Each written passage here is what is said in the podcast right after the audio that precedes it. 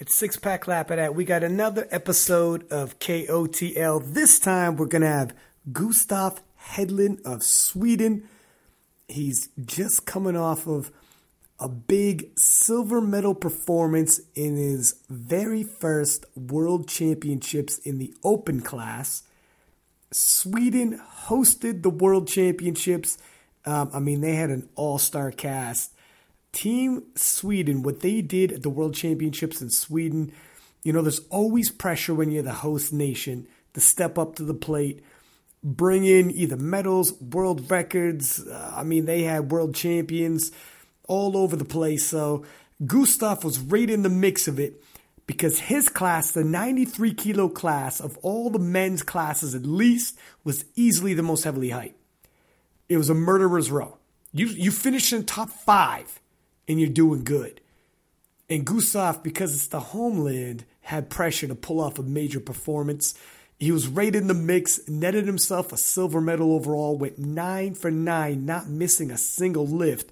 In terms of your debut in the Open World Championships, I mean, that's as good as you get. He was entering as the reigning junior world champion, so there was a lot of pressure on him and he performed. So, I want to talk to him about that before we get underway, quick shout out. Help me pay the bills now. Visit fusionmuscle.com and use promo code KOTL25. Get 25% off of all of your supplements, everything you take. You know, if you listen to this podcast, you smash weights. You know, if you smash weights, you use supplements. Now, this time of year, I sure as shit don't want to be showing up at a store Drop those off right off at your house, 25% off on top of that. Use fusionmuscle.com. They got everything you need from pre workout to multivitamins to protein, whatever, creatine. It's all in there. Shop online at fusionmuscle.com and use promo code KOTL25. Give your boy a bit of a kickback so we can pay the bills around here. With no further ado, let's get the show on the way.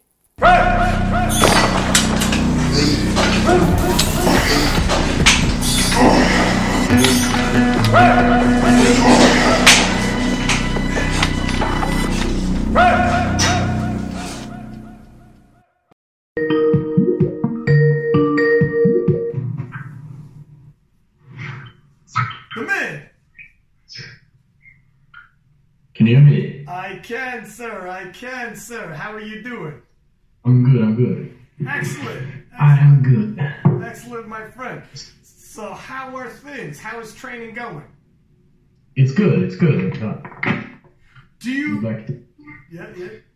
there's- yeah, no, it's good, it's good. Um, It's think been it's been a minute since we talked. The last time we had a conversation, I believe, was leading into the World Championships in uh, the home country, Sweden.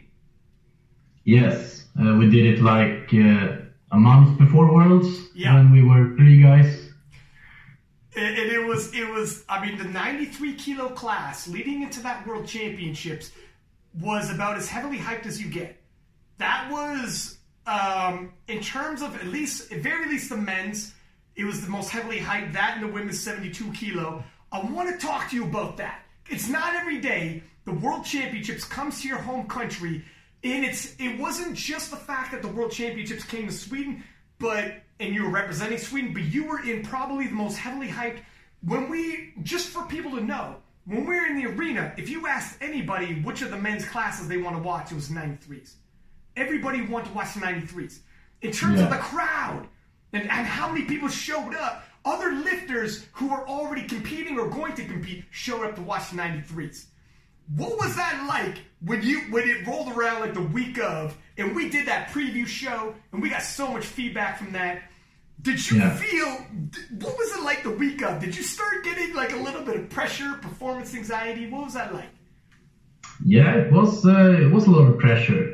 Um, in, in like you put expectations and you put them on yourself and you want to perform. Uh, so I actually felt like I took it a bit too. May- Maybe I scared myself up because I was like quite nervous at the competition day. Um, so, but it was fun. It was really fun when it got, when it got over. But in the like the squats, I remember I was really nervous uh, for some reason, even though I've been competing now for four years. Yeah. Uh, but it was, uh, but it was uh, very fun to to get the hype going and stuff. Was this like by far the most pressure you had in a competition to date? Like this is the biggest, yeah. definitely, Even definitely, because it, it not only was your first, like, did the World Championship come to Sweden? This is your first World Championships in the Open as well. Yes. So there's a whole nother level. What's the difference? Was there a big difference between being in the juniors and the open? Like I, I've commentated the World Championships um, a few times, obviously, and um, the junior, the juniors are fun.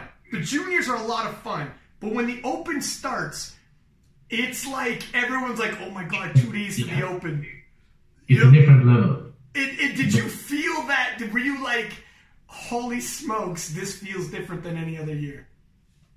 Yeah, it's uh, you can't miss lifts, then you don't end up on the podium, and of course it's like the gold medals at the juniors. It's maybe like one or two guys who are good, so it's like it, it the, the the medals doesn't count as much as the in the open class. Yeah.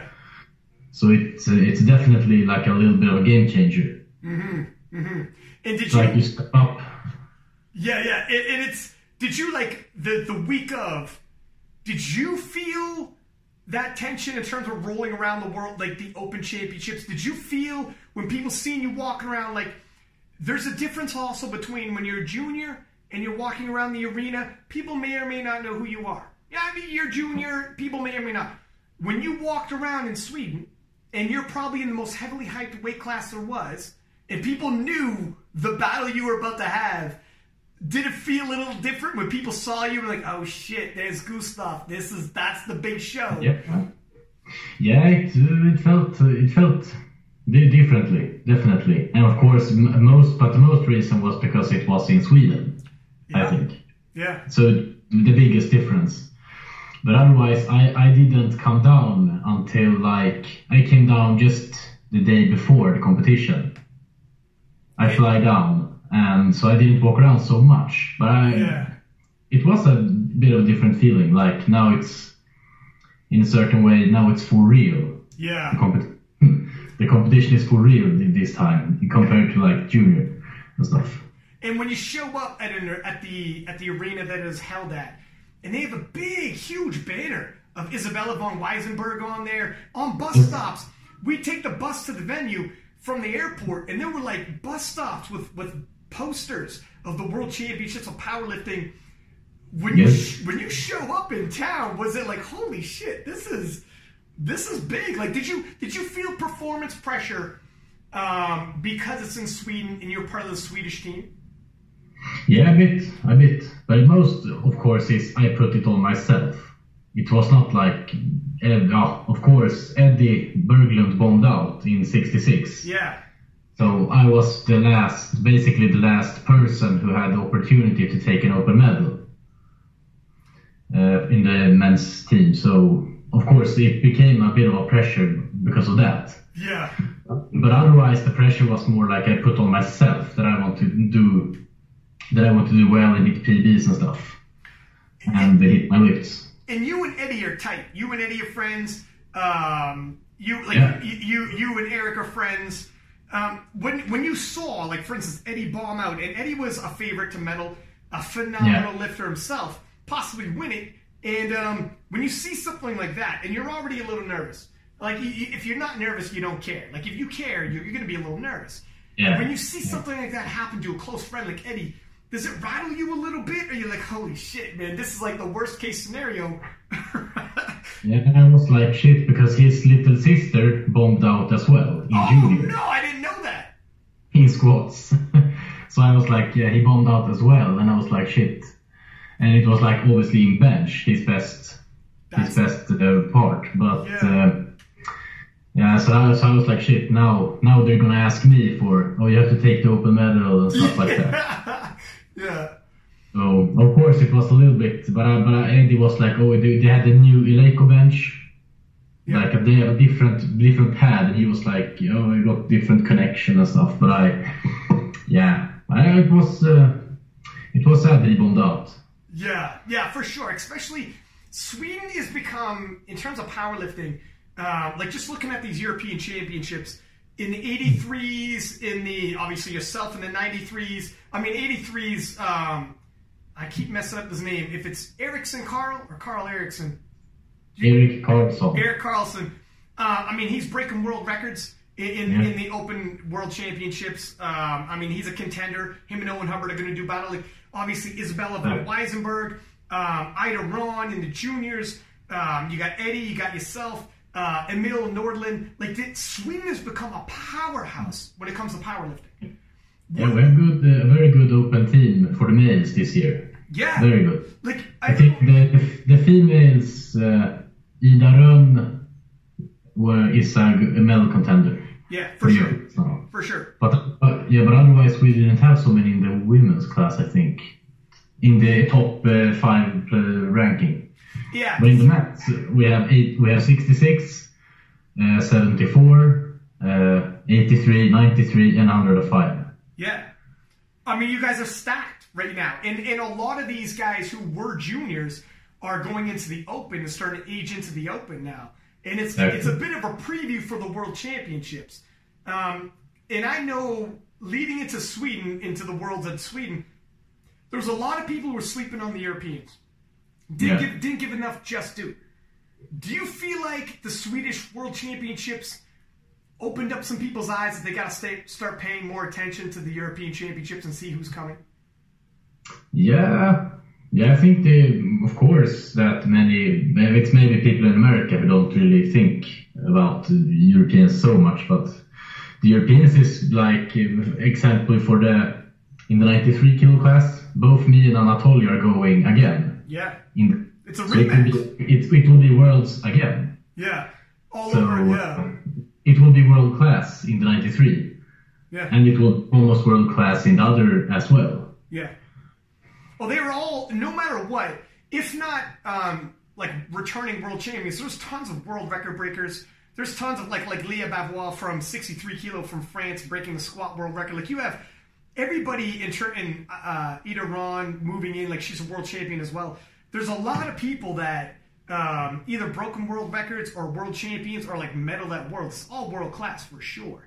Um, Yeah. Going back to Sweden, so because it was so heavily hyped, I remember seeing you backstage in the warm up room. What was it like? This this is right before. I remember, uh, like I rem- as as a commentator when '93s rolled around. I I'm not lifting, and I was like, oh, I feel tension. I feel the energy. Like it was, you you could tell. Like you you don't get over it. Like you could just feel. You look around the warm up room. You're like, holy shit. There's Anatoly. There's Gustav. There's Wilson. There's like everybody. The gang's all here. And Yeah. um, and I remember being like, I can't imagine what it'd be like being one of you guys. And I remember I talked to you briefly, and you kept moving your legs. You were you were like, oh yeah, all right. I can tell you you you you were a little bit of nervous energy going through your body. Um, we had a brief conversation, but do you remember? Do you remember that? And do you remember how you felt in the warm up room? It hadn't started yet, and sometimes the nerves calm down once you start lifting but you hadn't started lifting yet, and it was about to happen, and it's like, all right, ten minutes out. What was the feeling like? It was, it was, I was very nervous, like, oh, I'm gonna bomb out, because many people had bombed in depth in squat and stuff like that. Because uh, actually today I saw like my lifts from Worlds, and my first squat was bad because I was so nervous. Yeah. Um, but I just remember like, oh shit, maybe I'm gonna bomb out now or do some shit, stupid shit because you you get like nervous and you want to perform. Uh, but I I don't remember what I said to you. I maybe said like, oh shit, now it's for real. Or, Yeah, it was. It was. I remember. I remember you. Yeah, you would. You couldn't stop moving. First off, you kept moving, and I was like, "Oh, my man is a little nervous." And yeah, and you said, "You know what? I'm gonna go out there. I'm gonna do the best I can." I didn't promise them. I'm gonna do 100. percent That's all I can promise is 100. percent You're saying all the right things, but you could tell. You know, it's like shit, man. This is. I couldn't imagine. I couldn't imagine because not only was the 93 so heavily hyped, but the fact that it was in Sweden and that Swedish crowd, Gustav, hmm. Yeah, they many went, they went crazy whenever someone from Sweden hit the platform. Like the reaction you got. Could you could you hear that crowd whenever you hit hit the platform? Could you tell? A, a, a little bit, but I usually have like headphones backstage, so I don't hear it then. But I usually I heard and I felt it. That that was probably the reason I was like nervous because the crowd and it was home yeah. in the Sweden. So that that that actually made me most nervous, I think. Yeah. And then you put like you're going against the best in the world, and you put that on top of each other. So then you then you become a bit nervous. But it, it turned out okay. Yeah. To say the least. I did a lift, so Yeah. When you when you're looking around, when you actually see people, had you had you had met, had you ever met um, Wilson and Ellis McLean and, and Anatoly? Have you met Anatoly before? no, I haven't met him before. Is it weird to see people in real life when you heard about Yeah. them, talk to them? You you guys even did a podcast together here. Is it weird to see each other? Like when you saw each other and you're weighing in, did, do you talk? Do you? How is that? It was uh, good actually. Men, most people made it like cool. Yeah. Those people who didn't want to talk did like went away and stuff. Yeah. But otherwise, uh, it was like cool in the back uh, stage area. We talked and stuff, and before way in. Uh, the only, of course, Anatoly doesn't speak English, No. and my Russian knowledge is very bad, so yeah. we can only speak like a little bit. Yeah. Uh, but it was fun to see each other and talk. Yeah. It's it's got to be weird. It's almost surreal. I mean, I've been I've been doing the commentary and I've been to a bunch of worlds and I've seen a lot of showdowns. And it I'm telling you it doesn't matter how many times I do it, I it never gets it never goes away that feeling. Like I'm, I'm a big um, MMA, UFC fan, boxing fan, and George St. Pierre, before every big uh, heavyweight, ti- or sorry, not heavyweight title fight, but every big title fight, he would get so nervous he couldn't sleep for two days, couldn't eat, and he's like, man, there's got to be something I could do about this. So he Yeah. talked to like a seasoned veteran who had been fighting for years in the UFC, and he's like, what do I do? What do I do to make this like you know, the, the anxiety is the worst feeling in the world, anxiety, right? But you, and the, the old veteran said to him, it never goes away. You just get used to it. It'll never go Yes. away. You It's know- true. You you get like used to it actually. Yeah. It, it- but you have to feel it. There's no, you, you will feel those feelings. There's no, it's like anxiety is a terrible feeling to feel, but you just get used to operating and taking care of business, Yeah. even though that's how you feel. Exactly. It's it's the, the people who become good are like usually people who can handle those feelings and That's make it, and and instead of making them do bad things for you, you apply them to go like a motivational thing. That's so right. you get uh, extra thing, uh, good good stuff from it Yeah. instead of stuff. I think that's the key part to put those things together, Yeah. and that I think that only comes through experience. Yeah. It's not can like read uh, like oh shit and read, but you have to like experience it and compete Yeah. to get to get control of it. Yeah, you can. I mean, even if you tried to talk to somebody, like, did you have people telling you before this World Championships? Do you like telling you in terms of mentally prepping you? Do you have like a, a senior lifter who's been around the block and tries to take you under the wing, or are you just you just showed up? I, it's uh, Alexander Eriksson. Uh, I talk to them, of course, because we train together and stuff. Yeah. And he competes a lot as well. He has been competing since 2012, I think, something. So yeah, he has been on a very many competitions. Um, so it's uh, him I go to for advice. Yeah, Uh, otherwise, the Swedish coaches are very good Mm-hmm. in that manner and stuff. but once it comes to that, once it comes to that day, that's all. It's just all that's out the window type deal, and you just got to perform. Either you Yeah. do or you don't when it hits the open. When you, I'm gonna pull up the because you actually had in terms of your day, you went nine for nine in your hometown in your home country, um, and it came down to the last deadlift. Were you at the time? Were you paying attention to the other lifters? Were you watching what they were doing, or were you just keeping your head down and hitting your lifts? No, I just hit my lifts. I didn't look at the board and stuff. I just then put on what's good and uh, went out. Uh, because uh, I think you just kind of watch the, if you watch the scoreboard and stuff and try to then you just start to think so much, and then you don't, then you lose your head for the lift. Usually, I would say. So if you have good coach, of course, if you have a bad coach, then you have to look at the scoreboard. Yeah. If, Yeah. yeah. if you have like a, somebody who doesn't know what he's doing, then you have to do that. But if you have good coaches like the Swedish team do, they they process it for you. Mm-hmm. You have to lift and they put. Of course, you can say like I want this number, but when it's tight, then you have to put on what you have to put on to lift. Yeah, and you got to crunch those numbers. It's too much information to process. Yeah, pretty exactly. So I had three people do that for me. So I was like, yeah, do that. In, uh, give me, give me my phone for changing music. So That's right. Whatever sounds good. Did you know? So in between, at the top end, you had Anatoly, who had um, broken the IPF world record. You have yourself, who who was a junior world champion. Um, you had David Wilson, who was the American champion, and to get to Sweden, he had beaten the defending world champion and beaten uh, Ashton Rouska, who had the unofficial world record. And then you had Yeah. Ellis McLean, who's a two-time returning world champion, and that's just the top four. Let alone Yeah. Barry from Ireland, who's a monster bench presser. Now, if all those gentlemen, of the top four, or sorry, even the top five, including Barry, who's a world record breaker in terms of the bench press, you were the only one to go three for three in the squats. yes. After the squat event, were you aware that you were the only one who went three for three? I maybe threw a glimpse at the scoreboard and saw that, but uh, I, yeah, it doesn't really. Then I started to warm up for bench and stuff. But it, it felt good to see that you that I made all the lifts and that we put the right number for the for the day. Yeah. Is there, is there a bit of an adrenaline? Because when it's hard for people to understand when you're there live, and it's not quite like when you're on watching the live stream, you don't really fully get a sense of what the crowd was like.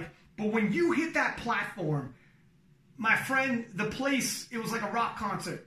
People were shouting and on their feet. In terms of managing your excitement and how excited you were getting and how much energy you might be expending, Yeah. was it tough? Like, did you have like, was, did your adrenaline come out of your body and you're like, oh shit, this is going to be tough to keep the excitement up for the whole nine lifts? No, it, it, it gives you a good energy. I think it's just a good energy that you get the, the when the crowd is like screaming and stuff. It's it's a good energy. Of course, if you like, if you get like, then you mess up your technique or something, then it's of course bad. But I think I managed it quite well with the with the with the getting the energy from the crowd and stuff. I didn't get like too excited excited and stuff. Keep it, so you keep your head like a bit cool. Yeah. Because you can do that. I've been in that situation where it can work both ways. You get too hype and, Yeah. and you don't realize how long a day it is, and you can't keep that up for three hours straight. You're gonna Yeah, you have to do it for like squat, bench, and deads. And many, many people maybe don't realize that you do it in like, then you do it in basically three hours. It's a long Three hours time. and hours. Yeah, yeah, because so some people post like they do a, a max dead lift on Monday, and then they do a max bench on Wednesday, and then they do a max squat on Friday.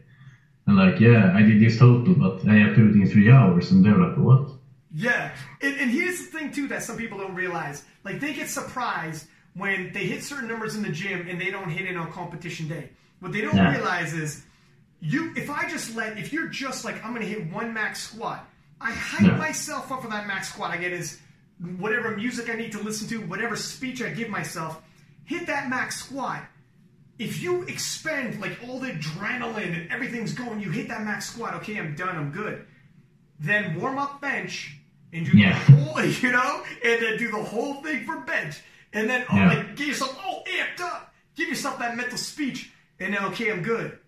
Now start warming up for deadlifts, and then by the time you get to that Dallas deadlift, you're like, fuck, man, I'm not going to be pulling my best. It's like, well, I guess Yeah. not. There's a huge disconnect sometimes. Yeah, and you have uh, three judges and the jury watching as well, who is, who is uh, telling you how the lift went and stuff. It's So it's it, uh, it's it's in, it's good to practice on those things. I think yeah, to like simulate tra- how the competition how competitions are. So so you don't train in like the super duper conditions and uh, put everything from there. You have to you have to if you, if you have the mission to compete, then you have to put up, I think, the the training so it will be like competition. Yeah. Because otherwise, I think it will be hard to when the day comes to perform. If you if you need to adjust squat depth or whatever it might be that you got to adjust Yeah. day of, that's Yeah. that's nerve wracking. Yeah, house, bench, and stuff like that. Mm-hmm. Yeah. yeah, the, the signals. It's uh, it's very important because you only have three chances. Yeah. And if you start missing, you start missing, it's easy to get rattled. Yeah, as well as well. Yeah. So it's quite unforgiving. Three, three chances for like uh, a long uh, long term prep up for the meet and stuff. Yeah. When you when you're in competition, when you hit the or what's the most nervous in terms of lifts? Is it the first lift? Yes, first squat is always most nervous. Yeah. First squat. It's crazy because that's the one that means the least. You know, like very rarely, but Yeah. man, there's something about getting your foot in the door. You should be like, all right, Yeah. we're good. it's important. You you put uh, I put usually you put a lot of uh, thought and energy into the sport and stuff, and it's like it's a huge part of who you are. So that of course it's important. So you are nervous for that, Yeah. and if you if you're not nervous, maybe then maybe then you don't put as much time and energy as other people do. And that's and that's it. It's it, it comes down to like in sports. Period. Who wants it more? If you don't care, there's something wrong. Like you're, Yeah. you're if you don't care, you're not going to be. Someone's going to outwork you. Someone's going to out Yeah, you. definitely, definitely. It's the little things. Did you have because it was in Sweden? Um, did you have friends and family come down? How first off, just for people who don't know, um, so you're in Stockholm, Yeah. and how much of a trip, like a flight, is that? It's uh, one. Uh, it's like 50 minute flight. Okay, not too 50 bad. minutes. Did you So have? in it's like uh, five uh, five and a half hours. Oh, that's not bad at all. You No, prefer not. you prefer to fly that than drive it? Uh, I usually for competitions, I usually fly if it's a big one, because then you have to then, so then you don't have to drive and stuff. And because five hours in the car, sure, it's not too bad, but it's still five hours left. Yeah. Yeah, yeah, So I usually fly and stuff. yeah. Uh, if it's not like nationals, then we usually take the car. Mhm. Um, but I had uh, my friends were down there. My parents had plans to come down, but they both are uh, police officers. And a bit, uh, and they, uh, they are what do you say? They have a higher post in the police uh, force, Ah, gotcha. so they couldn't uh, they couldn't take out their vacation or, uh, to take out time yeah. for mission. So they But were. they watch, but they put up in, in the police station. They put up like live stream Oh no shit! Mm-hmm. on the big screen in the, in the office. did, did they make everybody who's in the jail watch it too? yeah, it was, it was. I think it's like their meeting room or something like that. Oh wow. They have a big screen they put up on the on the wall in there, Yeah. so people station watch. But so it doesn't. Does do you do you think about that when you go into a competition? All the people that are watching and everybody who's. Do you try not to think about it too much? How um, it's uh, it's like yeah. Before there was not so many people watching, but now there's more people watching, Yeah. and it's uh, it's just fun. It's uh, you're taking you're going to another level and stuff, Yeah. and that's that's good because more people watching, sport will grow and stuff, Yeah. and the chance for me to grow will grow as well. So Yeah. it's a good When you on the day of, so was it when you walk in there? Everybody's got a game plan, and to go nine for nine and medaling is probably the game plan as well. Did this Yeah. day go how you had expected? Were you aiming towards that total? Um, looking back, because you went nine for nine, and, you you ended up. I mean, your competition level was insane in terms of the 93s. Um, Anatoly came within a couple kilo of tolling in the 105s as well. Like that's how competitive 90. You guys pushed each other to some crazy levels that day. yeah. It's a good class. Did you? Did it go? Did the day go like as you had planned, or did you? What were you thinking?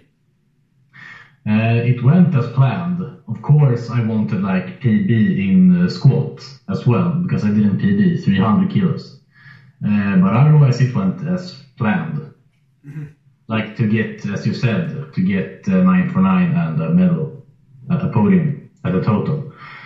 Uh, and I got a medal in every in every in squat bench, and then I got a medal. So that was uh, that was good as well. Yeah, you got a cluster of medals for sure. It's the consistency. It's the consistency that pays off. And in the end, um, it came right down to the last deadlift, where you needed you needed that last deadlift.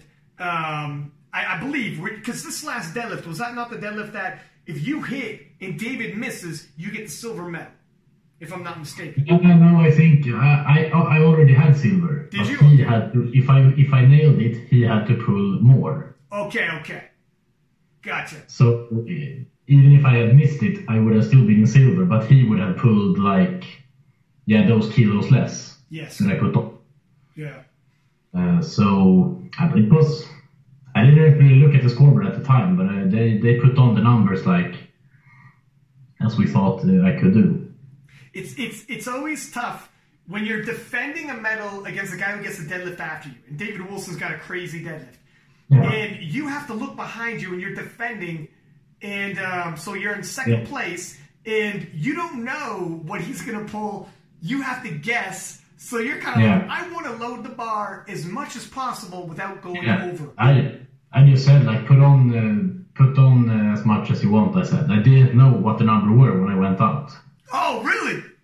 Yeah, I just said like put on as much as you think, uh, because we knew obviously that David is a very good deadlifter. Yeah, So that, then we had to put on so as much so he would bomb out. yeah. About uh, missed the last lift, which he did. So they put on the good, the right amount. Have you seen? I remember, like, I still remember to this day, the videos when you walked out to that deadlift. I don't know if you, how much you were taking in because you knew what was happening and you're probably in the moment. Okay, but Yeah. watching it as a person watching you, I don't know if you felt everyone knew what was happening. Everyone knew you were defending this silver medal. Everyone knew you you got a hit, or else David has to lift even less. And everyone knows the type of deadlifter David is. And um, and he would love to swap his bronze for your silver if possible. And that, my friend, that crowd got behind you. It was Yeah. it was intense. screamed, they screamed a lot. And, and you, you you walked up and you adjusted your belt for a second. You stared at that weight, and then you gave the weight a little. All right, let's go. And, and you stepped forward. Were, were, you, were you aware? Like, could you feel the crowd? Did you? What's going through your head when you think, I hit this, I hit this, I push David back and make him load the bar with something he's uncomfortable with? Secure, secure the silver. Yeah, Yeah. Yeah, but uh, in in, the, in those it, it's like those moments go so fast but yet so slow. yeah, You get you you you get kind of zoomed out. Yeah. So you now it's time to lift like, but you feel of course the energy. But then as as you get closer to the bar, I think you like the people disappear and it's like you and the bar alone in the room in some weird way. yeah, yeah, yeah. I like So that. no, it's it's kind of it's weird. As closer you get, like then the more alone you get to the bar. It's it's funny how that is a funny way of putting it, and I think you're right. It's true. Yeah. How so? It's kind of like you know when you're in a car. If, if you've been in like if you're in a car accident, or even if you just swerve on some ice and you're about to hit the curb, it Yeah. takes two And it seconds. slows down. It slows down. Yeah. It took two seconds, but that two Yeah. seconds, you even Look though up. yeah, you, you can actually think about it. You're like, holy shit, we're about to hit the curb. Oh no. It took two seconds, but you have so much thoughts. You're like, oh shit, we're about to, you know, rear end somebody. Yeah, and then it just I and then it's for that deadlift it usually becomes a bit black later when you pull. It's like uh, oh was it good and uh, stuff like that. If it's really heavy, which the last one for me was, so it was really heavy. Yeah. Um, ah, but it's a it's a good feeling. Yeah. You get many endorphins or what what they call. The endorphins flying. Yeah, yeah, yeah. Yeah. It's uh, you know, so like like when people meditate, they try to get themselves in a moment where you can block everything out around you and you're present and you, and you just are completely hyper focused and present. in, in life in general, if you try doing that, it sounds easier said than done. It's extremely hard. When you're, if you think about the type of situation you got to be in to be in an arena full of people cheering that loud and the crowd is going crazy, and I know what you mean where every step you take to get closer and closer to that bar, it's like the crowd, everyone just starts fading away in the, in the background. And it's you in the bar, darkness. You don't even see it ahead of you. No, it's like it's it's you, you alone in the bar all of a sudden. Yeah. in this big arena. It's a, it's a good feeling. And It's like uh, it's something you have to you have to do it to appreciate it. Yeah. It's hard to describe actually, like that that feeling. And you You're like it. you're so nervous before, and then you go out and do it, and it's like uh, it's it's a good feeling. If you if you weren't nervous, you, that wouldn't happen. You can't fabricate that. You can't. And, and then the feeling afterwards, if you weren't scared, you weren't nervous, you weren't in the middle of a battle like that, it'd be Yeah. like whatever. So Yeah, then it's like oh shit, so I can go home now. But you- you don't appreciate the moment. Now, when you hit that last deadlift, you knew you went nine for nine, and I'm assuming you knew you had defended the silver medal. What was it like? What was the feeling knowing, holy shit, in the in the most heavily hyped men's division, I just went nine for nine in Sweden and, and took a silver medal in a murderer's row of contenders. Yeah. You know it was a really good feeling. It was a good feeling because that was the first uh, raw raw total medal for Sweden in the male class Oh wow! since a very long time. We've only had people who taken like uh, part medals, squat, bench, and deadlift, like one of those medals. But for total medal, we haven't had a male, open male do it in it's like since they remade the IPF. Oh wow! We've only had uh, women do uh, like the total medals. And, and did you know that? So you must have knew that going into this competition. Yeah, yeah. Every, everybody told me that. and were you like, dude, stop telling me that? I don't want. I don't want to think about that. Like, did you think about that leading into this? A little bit because Eddie bombed out because Eddie had a chance to take a total medal as well, uh, and uh, then it was like, yeah, Eddie bombed out. Uh, Shit, shit. Now you're like the only one left. I was like, yeah, the, the boss, uh, the, Swede, the, the boss for the Swedish Powerlifting Federation yeah, yeah. told, told me like, yeah, yeah, now you gotta do this. A little bit more pressure. I mean, it's like the night before. Can you sleep? Can you eat the night before, or are you like, you do? No, I'm not like that nervous because I sleep very good before competitions. Yeah. I usually take like uh, uh, a little. Uh, it's like a uh, it's like a pill for al- allergy or something. It- do you- is it melatonin? Mm, something. It's like a very. It's it's a very easy pill to get. It's very Yeah, yeah. light. Yeah, yeah. It's like if you have like some flu from grass leaf or some something Yeah. like that. Yeah, yeah, yeah. So you sleep a bit calmer then. You don't wake up and stuff. Mm-hmm. I usually take one of those and uh, like sleep. Yeah, if possible. It, it- so after you hit that, you go nine for nine, and you take a silver medal. Is it the feeling of? Is it relief? Is it because oh my god, we made it? I didn't bomb. I didn't let anybody down. Is it joy? Yeah, that, that Is it. Of course, of course, I wanted gold and, and stuff, and gold and world record. Uh, of course, I want that, but uh, uh, it's like in the open class, you can't just walk in and, and take stuff. Yeah. It's, it's hard. So then it's like a silver medal and nine for nine. That that's that's good for being my first open world. Open world. Yeah, But, but but of course, I want to take. I I want the gold. that's it. That that's what I want. And, and, and what's the feedback you got? Like when it all happened, and your your mom and dad watched this live. Is everybody messaging you? And when you go back home, what was it like? Yeah, it was very many people messaging me and stuff, and people from uh, my work uh, also watched the stream and stuff. So a, a lot of positive feedback, and I get very good support from the company I work now Yeah. uh, with help. Um, so uh, so it's very good, positive, and and it be- brings uh, so many more stuff. I get like material for my new sponsors and stuff. Uh, so um, it's just uh, it's just good things happen from it. Yeah, doors open up, possible sponsorships. Yeah. Do you feel Yeah. like now, since that happened and everybody was watching, it was on the Olympic Channel, and um, Yeah. some people don't realize, like when we went on the Olympic Channel, it wasn't just even powerlifting people who were watching. Like some people watch the Olympic Channel because they like Olympic sports, so they'll put it on in the background and be like, ah, what's on today? Because they're just sports nuts, and they're like, oh, what's on today? Wrestling. I'll watch wrestling. Ah, down downhill skiing. I'll watch downhill Yeah. skiing. So then when it was like, wow, what's on today? Powerlifting. They're going to watch powerlifting. And some people who had never seen powerlifting before watch this and were like, oh shit, I think I like powerlifting. That was their introduction to the sport. Like you guys are breaking new ground. So you have all your powerlifting people and then a bunch of new people. In the Olympic channel, ordinarily they might tweet out, two o'clock downhill skiing, don't miss it. When powerlifting came on, the ratings were so good, they were tweeting like it was man, we were getting emails like, holy shit, people are loving the powerlifting. Like the feedback was insane. That's really good. Yeah. In terms of like what you guys, the show you guys put on, it was nuts.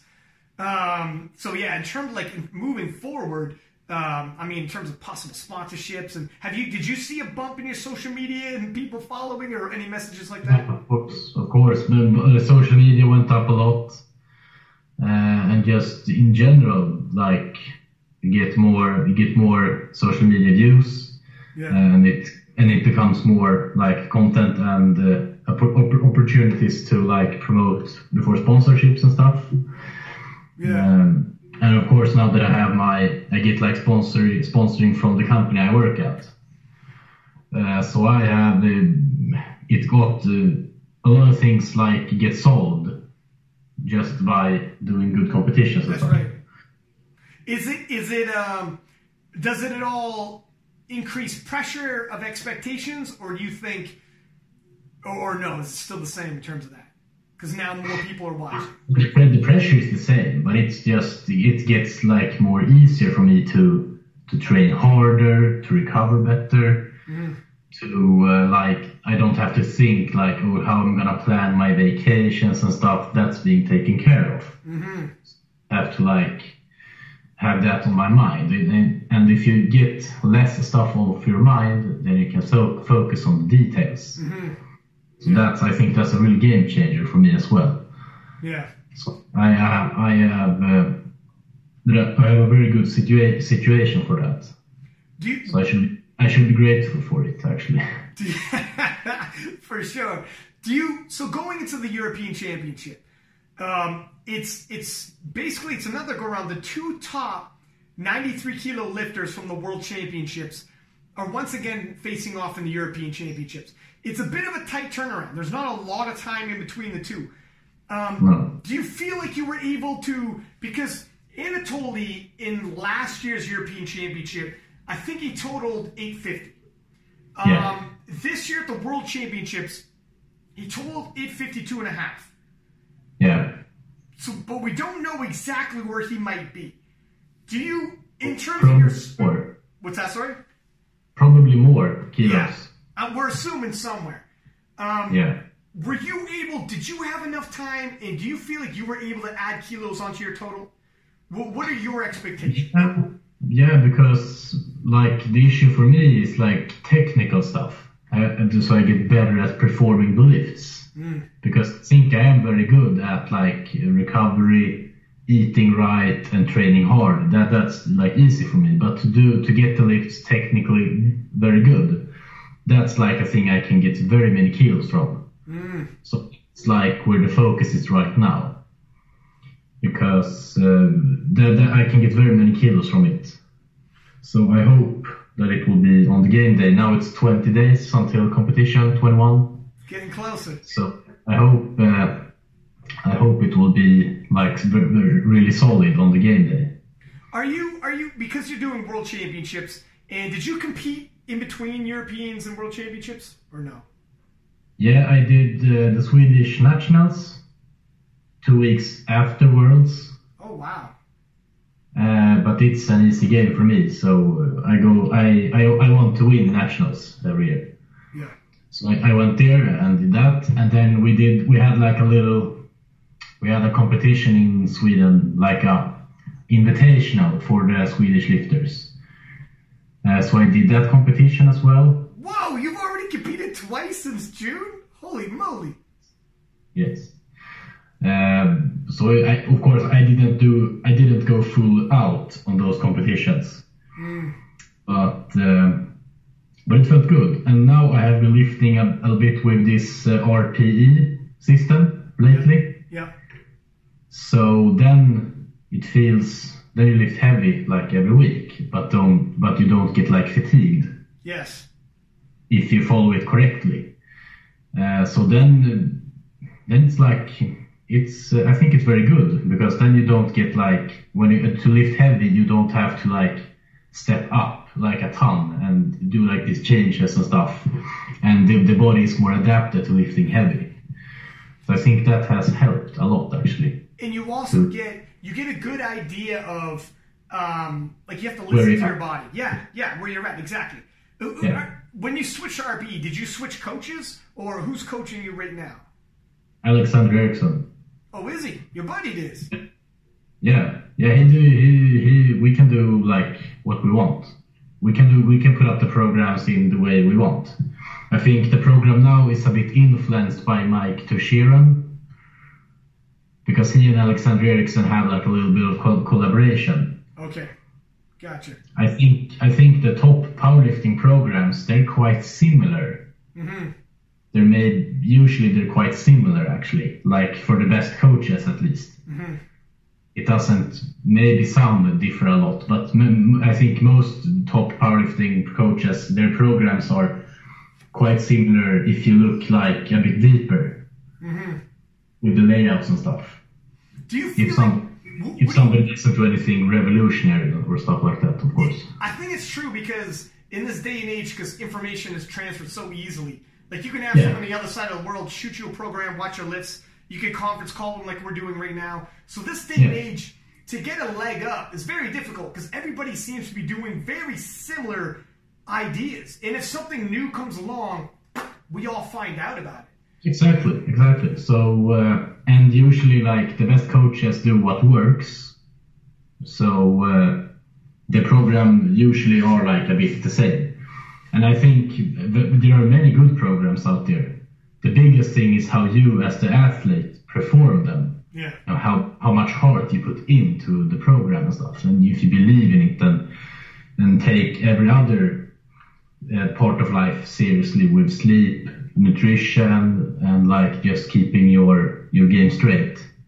Because you, If you do if you do those things, pro, the programs will go good. with yourself, how serious are you with this? Like you were telling me in terms of your sleep, like you're in bed at 9 p.m. You I start to go to bed at 9 p.m. usually. okay? You start getting you start Yeah, so I'm I'm in bed at least late 10, 10 getting because uh, the sl- sleep is very very important.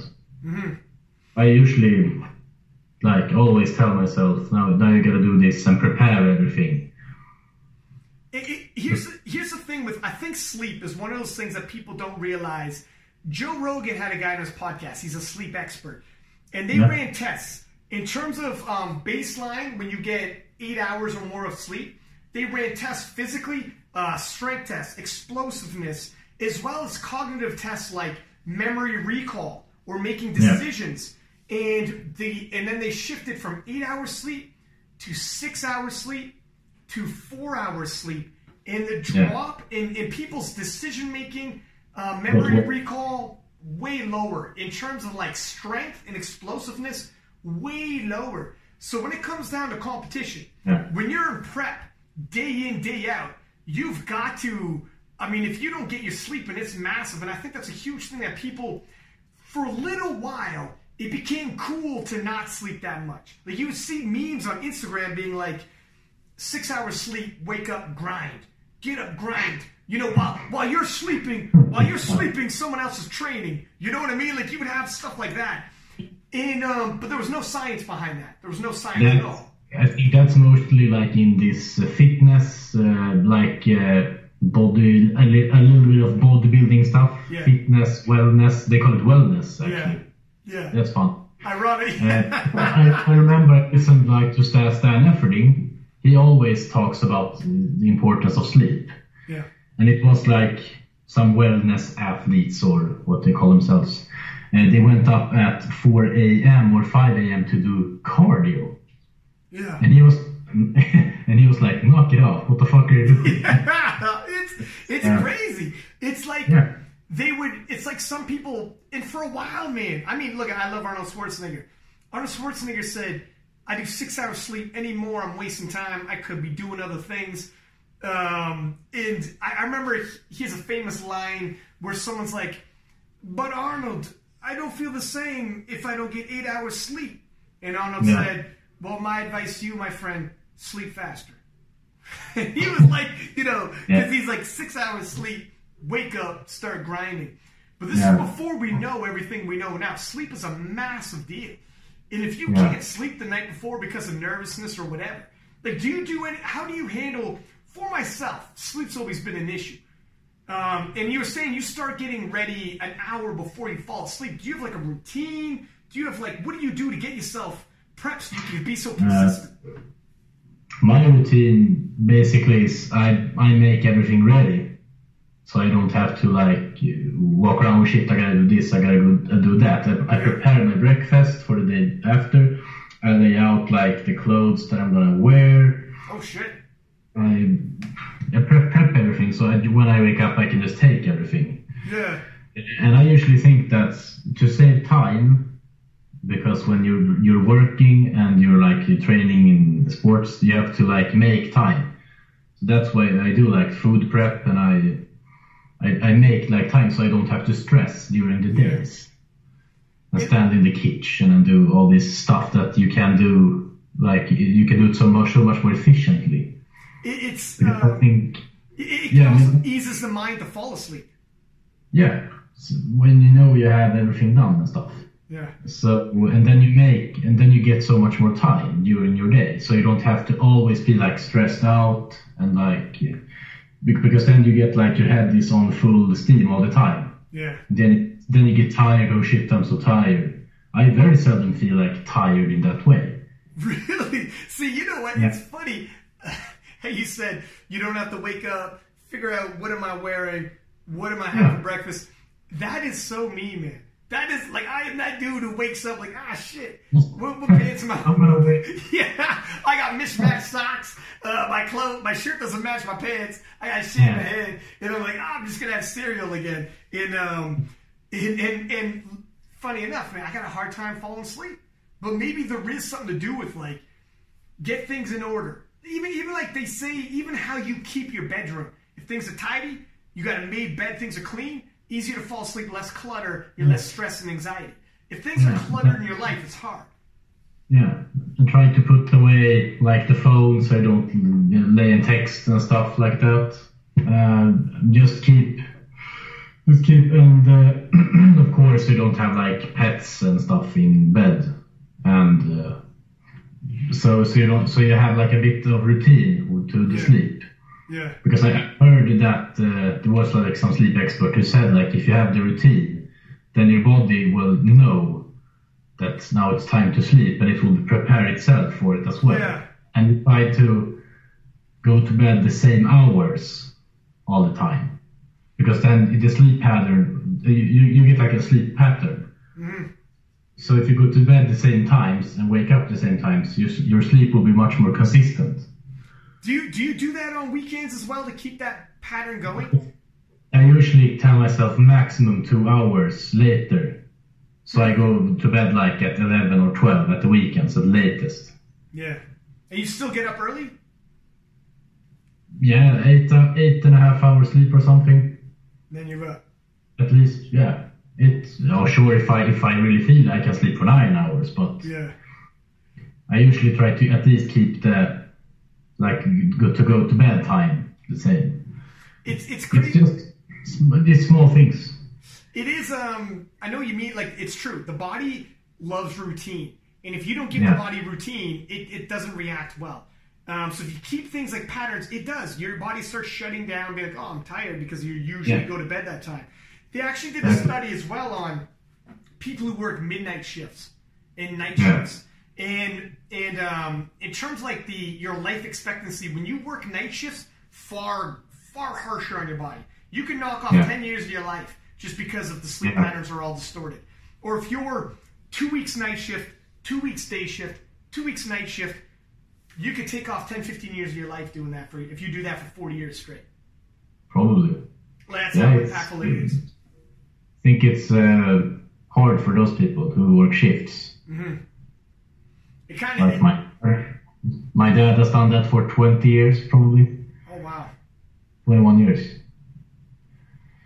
On and off night shifts. What about nutrition? How quick? How close on nutrition do you have to keep it tight?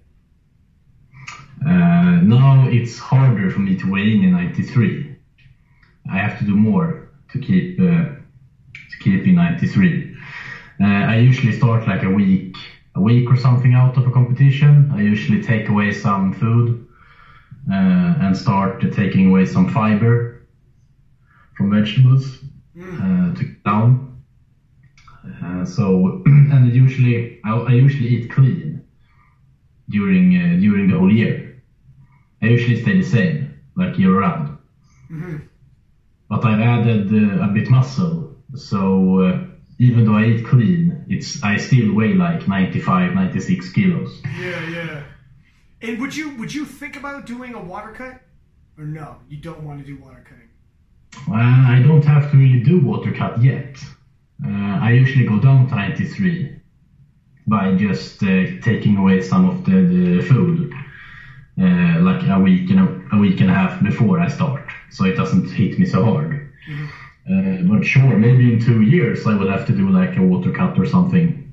Because And uh, it, it's it's kind of dicey because like food is your gas, it's your energy.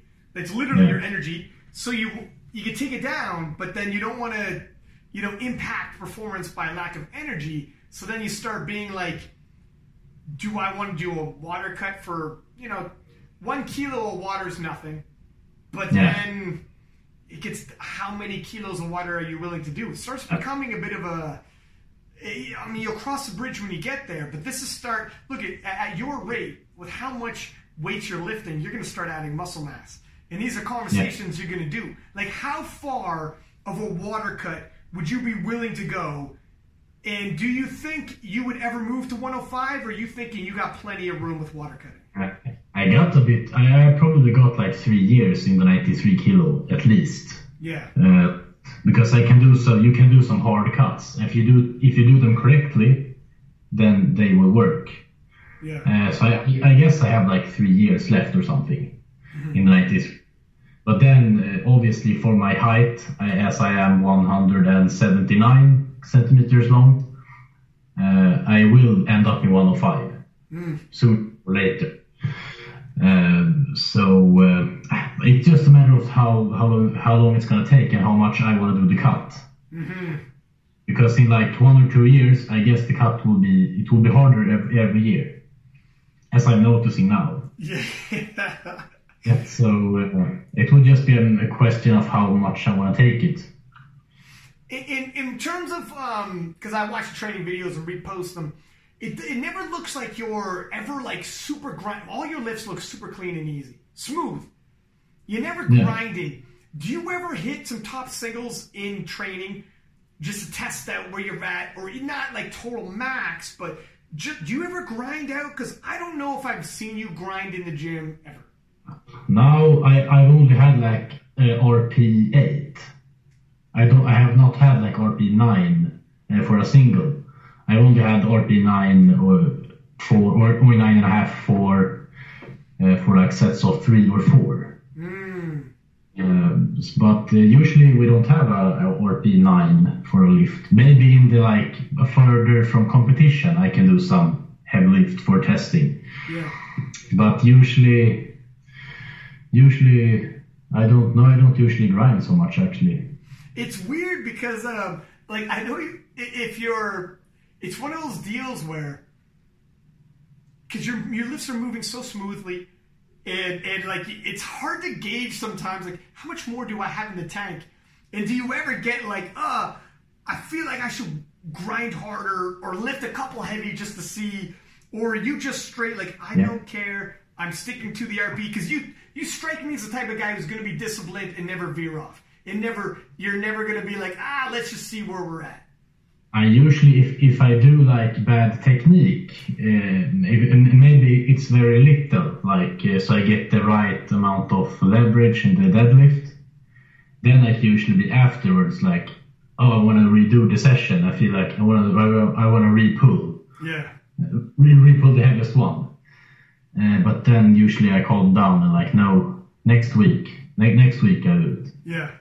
like uh, yeah next time i maybe write down some uh, some uh, some notes from the training session on what i want to improve for the next one. And ask if like uh, for some uh, what should i think about in the lift? And i write the cues down. And uh, for the next session i improve. Because you train with your coach.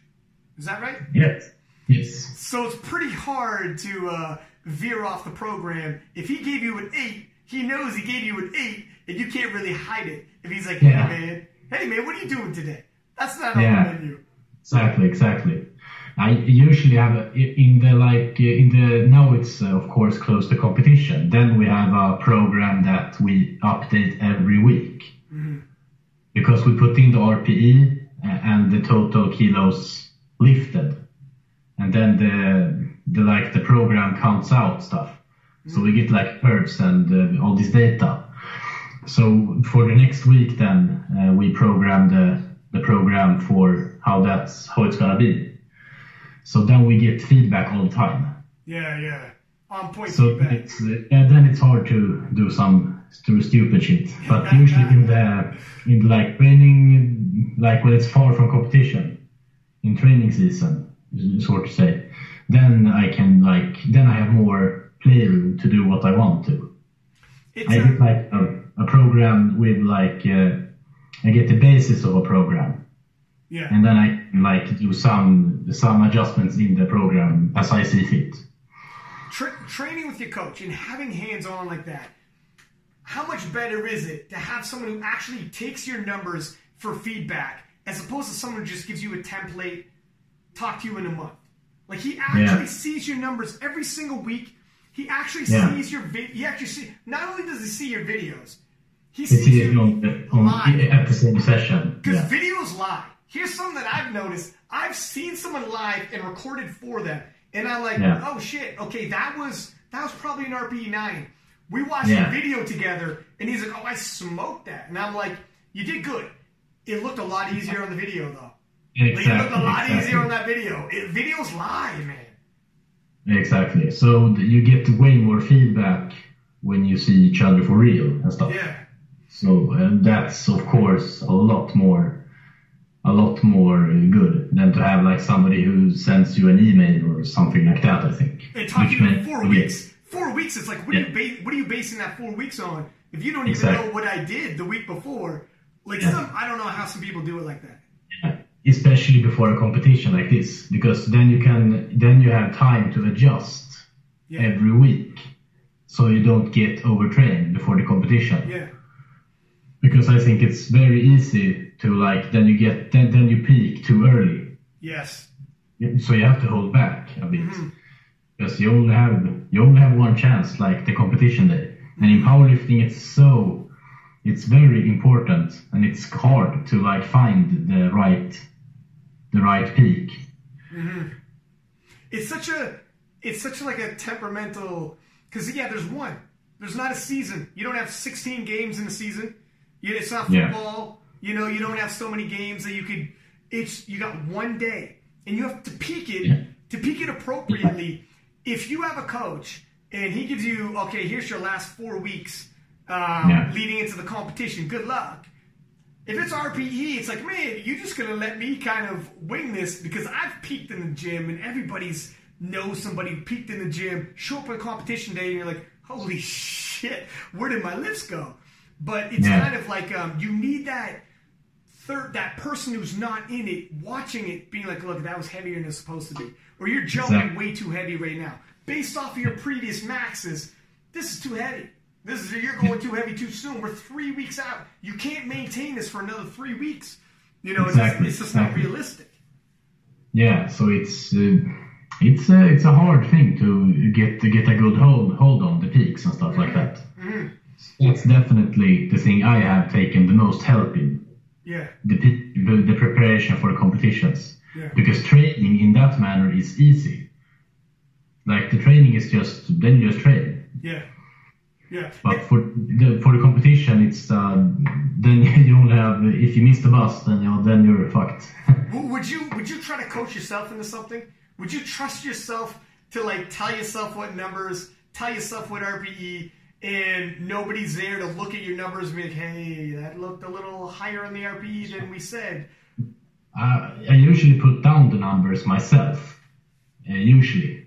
Uh, but then I usually, if if I feel like it's good to have, oh, what, what do you think this lift was? And I can ask, like, uh, what do you think this, how, what, what RP this was? Yeah, But usually I am very hard on myself by putting the right RP because if you don't put the right RP, then uh, then the data won't won't be accordingly. yeah, So um, it's yeah, you have to be honest with yourself if you're doing RP because if you can't be honest with yourself, then you can't do RP.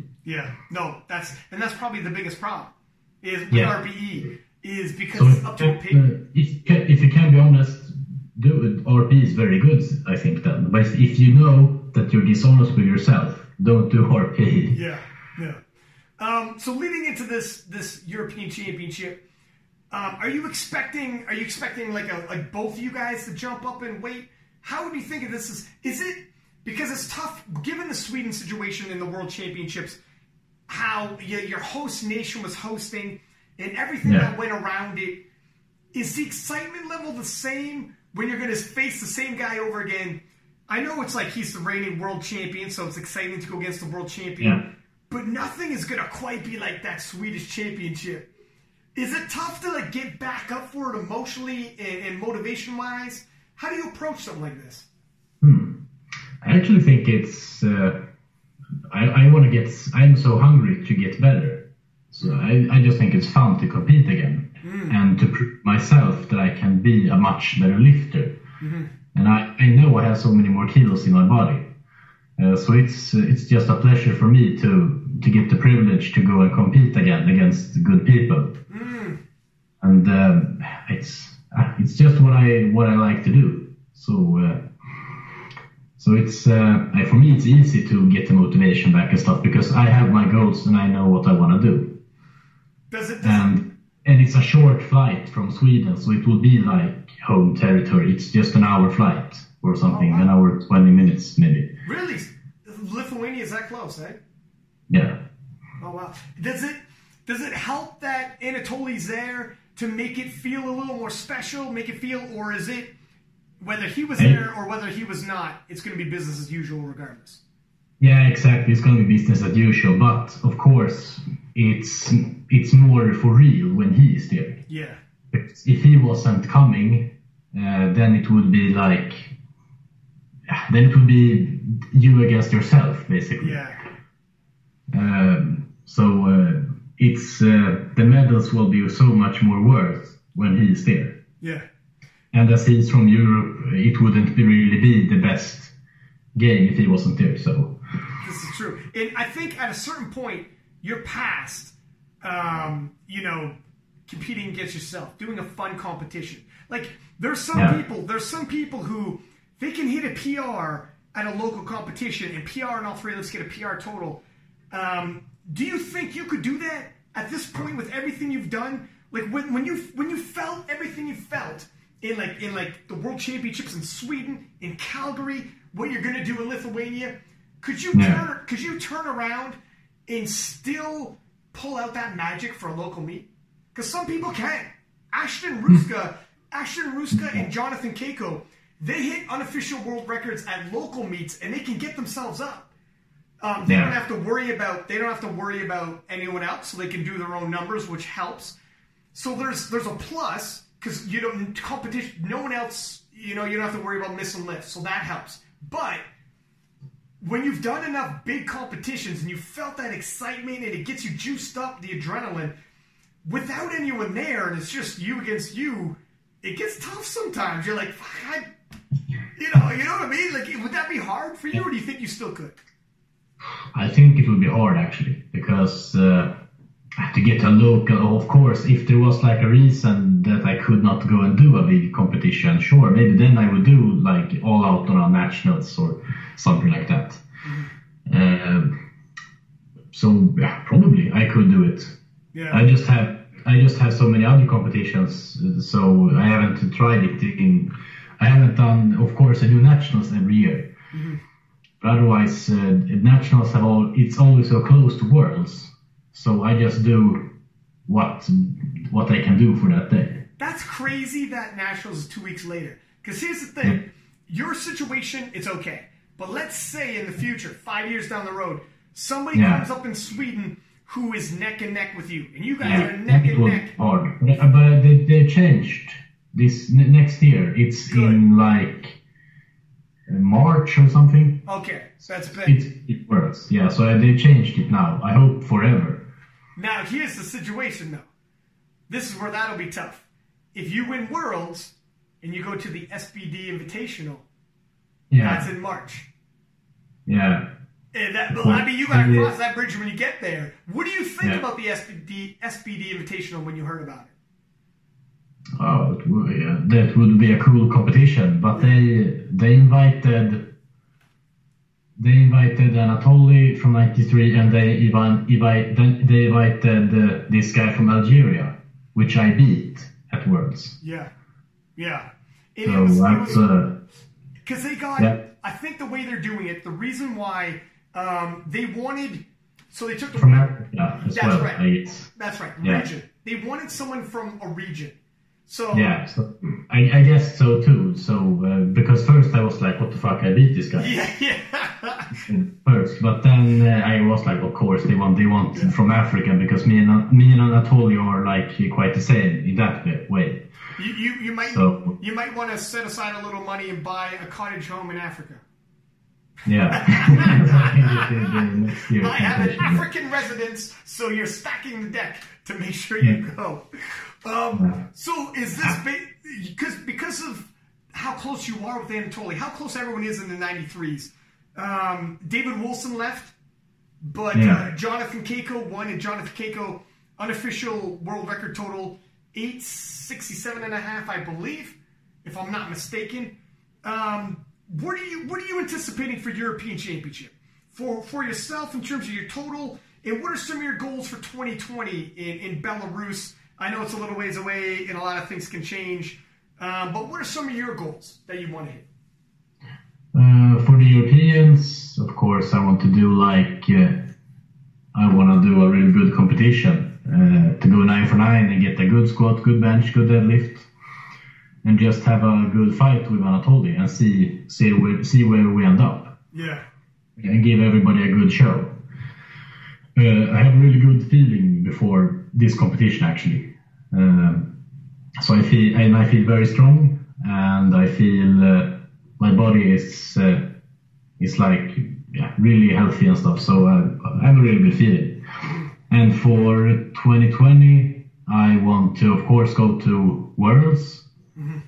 And uh, may, I hope to go to nationals before Worlds and, and get a gold medal, and then go to Worlds and see how which people come. If yeah. uh, Johnny Finn come to as well.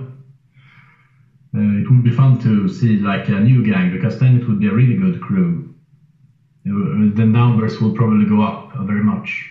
Yeah, it's it's a it's it it keeps getting tougher. It doesn't get easier. You guys are getting stronger, stronger, um, and new people enter the fold. Like powerlifting is never the same crew. It yeah, never stays the same. Like a bit new people and stuff, and they push each other, and um, it will be. I think it will be fun, and to go go back to Belarus again, and uh, I think it will be good. And then, of course. Uh, maybe we have some invitational competitions later in 2020 and uh, yeah. I mean, because now the World Championships have the SBD Invitational impl- implications where if you win, you get to go to the Yeah. SBD Invitational. And uh, Yeah. I mean, there's some money involved. If there's world records, if there's whatever, they haven't really disclosed how the cash payouts are going, but it's over three hundred thousand dollars American, so it's a sizable amount. And I'm Yeah. assuming the production levels, you know, in terms of the production and what they're going to put forth, and um, and that's year one. But I mean, who knows? 2021 and, and there on Yeah. after, it's only going to get bigger and bigger. Yeah, it will it be fun to see what happens with that competition. If it's something that will be every year, mm-hmm.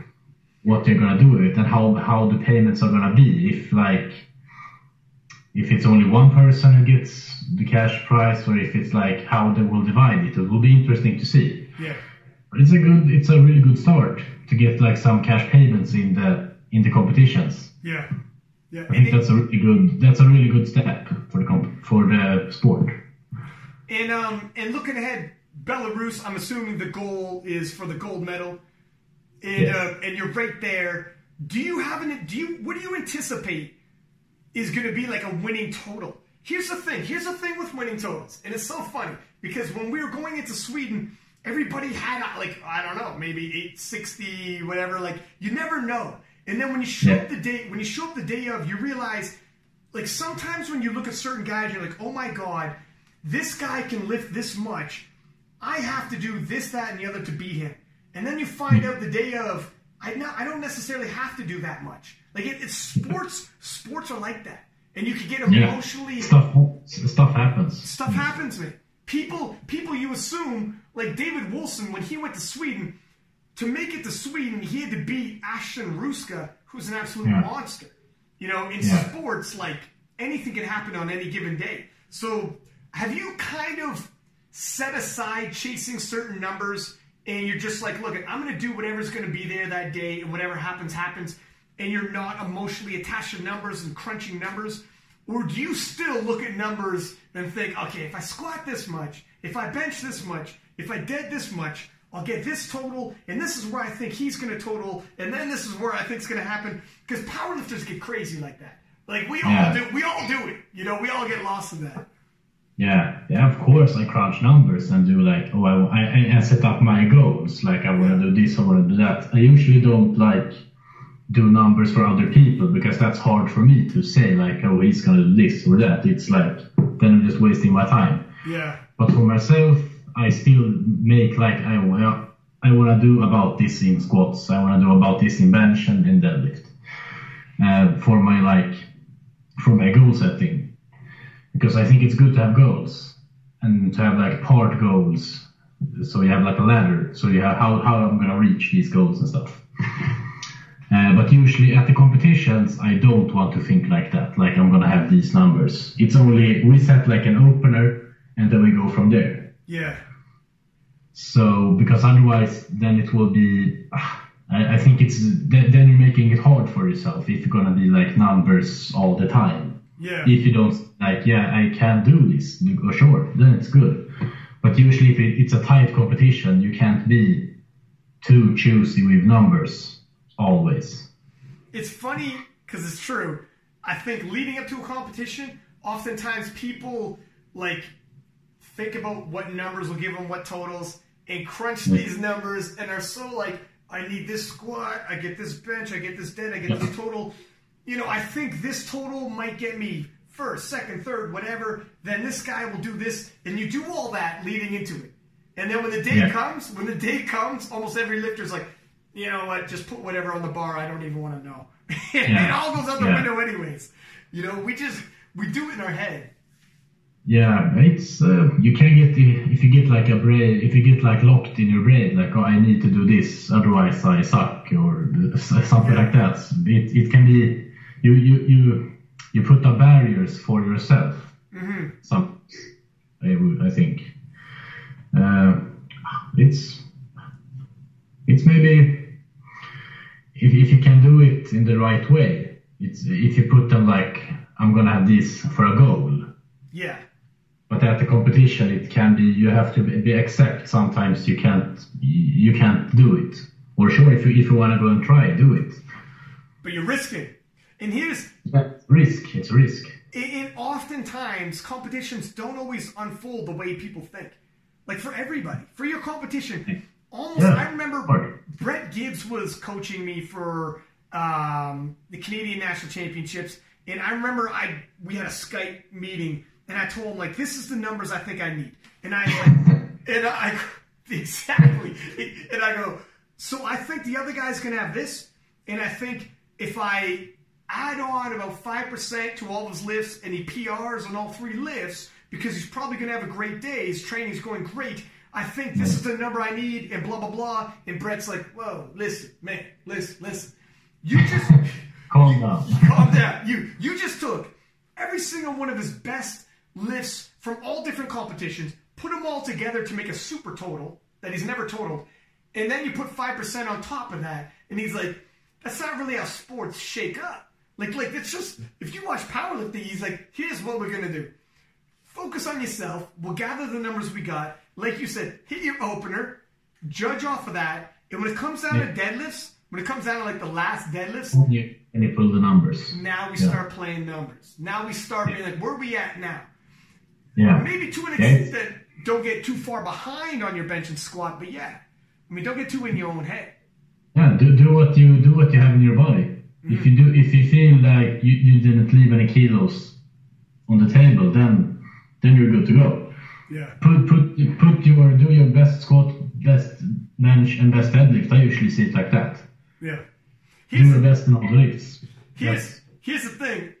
Almost if ever anybody goes three for three, six for six, nine for nine, every single time the person's like, I think I had more. Yeah. Everybody thinks they got more. And they're, it almost never, nobody ever walks off and be like, that was it. I didn't have a kilo more. Almost everybody's like, I had a little more in me. Ah, five yeah. kilos here. Ah, yeah. five kilos there, five kilos there.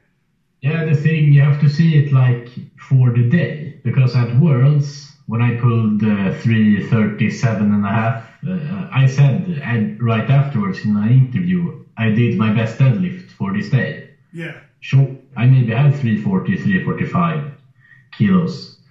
Uh, but for the day, that was the max. Yeah. Well, you have to. I think you have to separate like what you can do in like the super condition and what what you do like for the day. The day's best. Yeah, yeah, it's true. You got to gain perspective because yeah. on any given day, there's so many intangibles at play, and if everybody yeah. just had their how many times if you just look at the nominations, if if it was just by like your your potential, we just got to send in nominations. You don't even have to show up. But look how many yeah. times we see jockeying around. It doesn't necessarily matter what your nominations say. Do you even go through nominations? Do you go through nominations to scout people when you see them come up? Do you even bother? No, I, I usually the history has been like the, the nominations are so they can be like real cowboy stuff. It's like some people, some people are nominated at like 840, eh, 850 or something, but they come and they don't even show up. Yeah, yeah. They do like 750 kilo total. Yeah. But I think some people do it for ranking, I would guess. That they do like some nomination to get a better ranking spot. So they end up in the prime in like, the, the class. The, yeah. So they end up on the platform with all the big guys and they're on the stream yeah. and whatnot. Yeah, so maybe some people do like that but it's uh, you, you usually you usually know when there's a good lifter. You usually have seen on like social media or something like that. So mm-hmm. that's a bit a bit more secure way of knowing. Yeah. If something's good. Some because it, it's the same like when some people do like their nationals at home. They, they do 860, 850, and then they come to the real worlds and they do 800, 810. Yeah. So it's uh, it's so hard sometimes to to anticipate what what somebody will do the, if they're not, if if you don't know where they are. And that's the benefit you get from having a European Championship, because um, U.S. Raw Nationals, it's a big competition in terms of like how many world champions are there and how many people watching, but they don't have international judging necessarily. Some of the judges have international level, but the yeah. European Championship is international. Every, yeah, everybody is uh, international. So there is no, in terms of being used to the world championships and being used to internationally judged, it's there. Like these people have, you're not in in your home nation and, and they're and they know you and whatever. This is all, you know, oftentimes foreign soil. You know, may or may not speak the language. You go through check check-ins and stuff like that. Like it's you're used to what the international feel feels like when you're coming from Europe. It's no big deal to travel to another nation, have to go through all these visas and all the rest of it, go through check-ins and whatnot, and then have international judges scrutinizing your depth. You know, some some people from the U.S.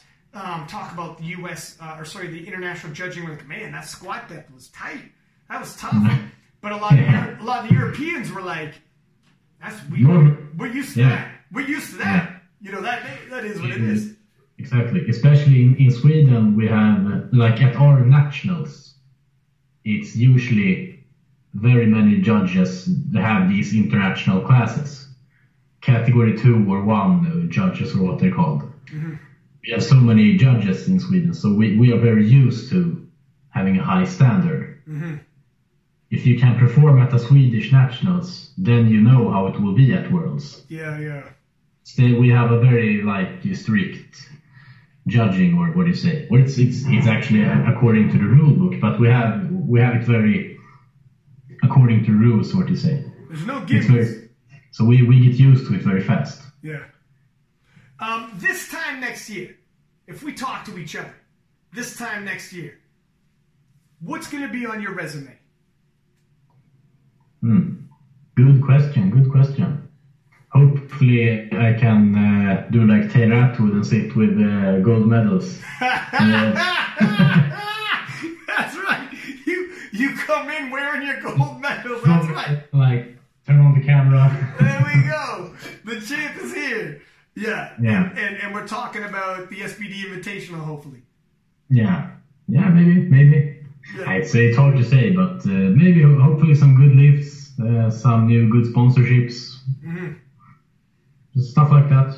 Sounds fair, my friend. Listen, I know um, we are mad late for. I had you for 90 minutes, and um, I we're pushing right into your. We're getting into your sleep schedule, sir. I've disrupted your sleep schedule, sir, but I much appreciate you coming on here. Um, before we let you go, um, is there anybody you want to thank? I know you got sponsors, and if people want to follow you, do you do coaching, by the way? I don't do coaching. Okay. Uh, I don't do it. Okay. I always I always let people shout out their coaching services just in case. Yeah. No, just thank my my sponsors, uh, Excel Big, and the company I work at, Depart, my who support me very much. So thanks to thanks to those guys, uh, they uh, what they provide for me it really helps a lot, and I think it will show soon how uh, how much it's help how much it's helping me with just like regular life. Okay, my friend. Well, listen. Um, congratulations on the performance in Sweden. Nine for nine, silver medal in the most hyped competition of the World Championships. Um, really looking forward to the European Championship in Lithuania. Good luck, and we will we will keep in touch, my friend. Yeah, we will see each other in Belarus as well. You bet. Talk to you soon, my friend. Thank you. Thank you. See you, Mike. See you. There you have it, my man Gustav Hedlund. Uh, being humble, he's right in the mix. This is a rematch between him and Anatoly. Anatoly is a phenomenal lifter, uh, super nice dude. I would love to have him on the podcast. Doesn't speak a lick of English, and we need a Ukrainian interpreter. Um, I was able to get Jezza on the podcast right after he won the world championships because roll up to his crew, his whole crew was around him, and I'm like, "Do you speak English? You speak English?" You speak-" Found a dude, like the fourth dude I asked, "Yeah, I speak English." My man Jezza, can we go do an interview right now? Let's rock and roll. Dipped into a side room, and me and Jezza belted off an interview. Um, but when I had Anatoly, um, I was asking around, and, and none of his boys really knew what I was talking about. And Anatoly wanted to. He's like, ah, I don't know what you're talking about. He's like, you want a picture? I'm like, nah, well, sure, but that's more than that. So, gonna try to get Anatoly, but yeah, I mean, him and Gustav had a hell of a show in Sweden. I'm sure they're gonna have a hell of a show in Europe. I'm not sure where Gustav is in terms of his total, and I'm excited to see because based off of his training, the way he's shifting this weight, he's right on point with those RPEs. Some people lie as RPE 8, and, he, and that was an RPE 10. This dude is right on point with his RPEs. You could tell by his sleep schedule, by his nutrition, he does not he doesn't play. So if he says if the schedule says RP eight, he's RP eight. Judging off his his training numbers, I mean he could have a massive day at the European Championship. It's a good preview to the World Championships, and on top of that, and totally in terms of what he might be bringing, he hit a 50 last year's Europeans, hit a 52 and a half at the Worlds. We don't know where his top end is. It's got to be more than 852 because he ate 850 in 2018. Um, so, I mean, anything can happen any given day. These two fellas, number one and number two from the World Championships, are going to rematch, and I'm expecting they're going to push each other, and it's going to be explosive. Okay, so there's going to be a battle here. My man Gustav's being humble, but he is definitely in the hunt for that gold medal. Um, so we'll see when we do the preview show. There are some other 93s at the European Championship that we got to keep an eye for. We will have a preview show where we're going to analyze it and we'll give you guys the goods. Until next time, six pack lapidat. Peace.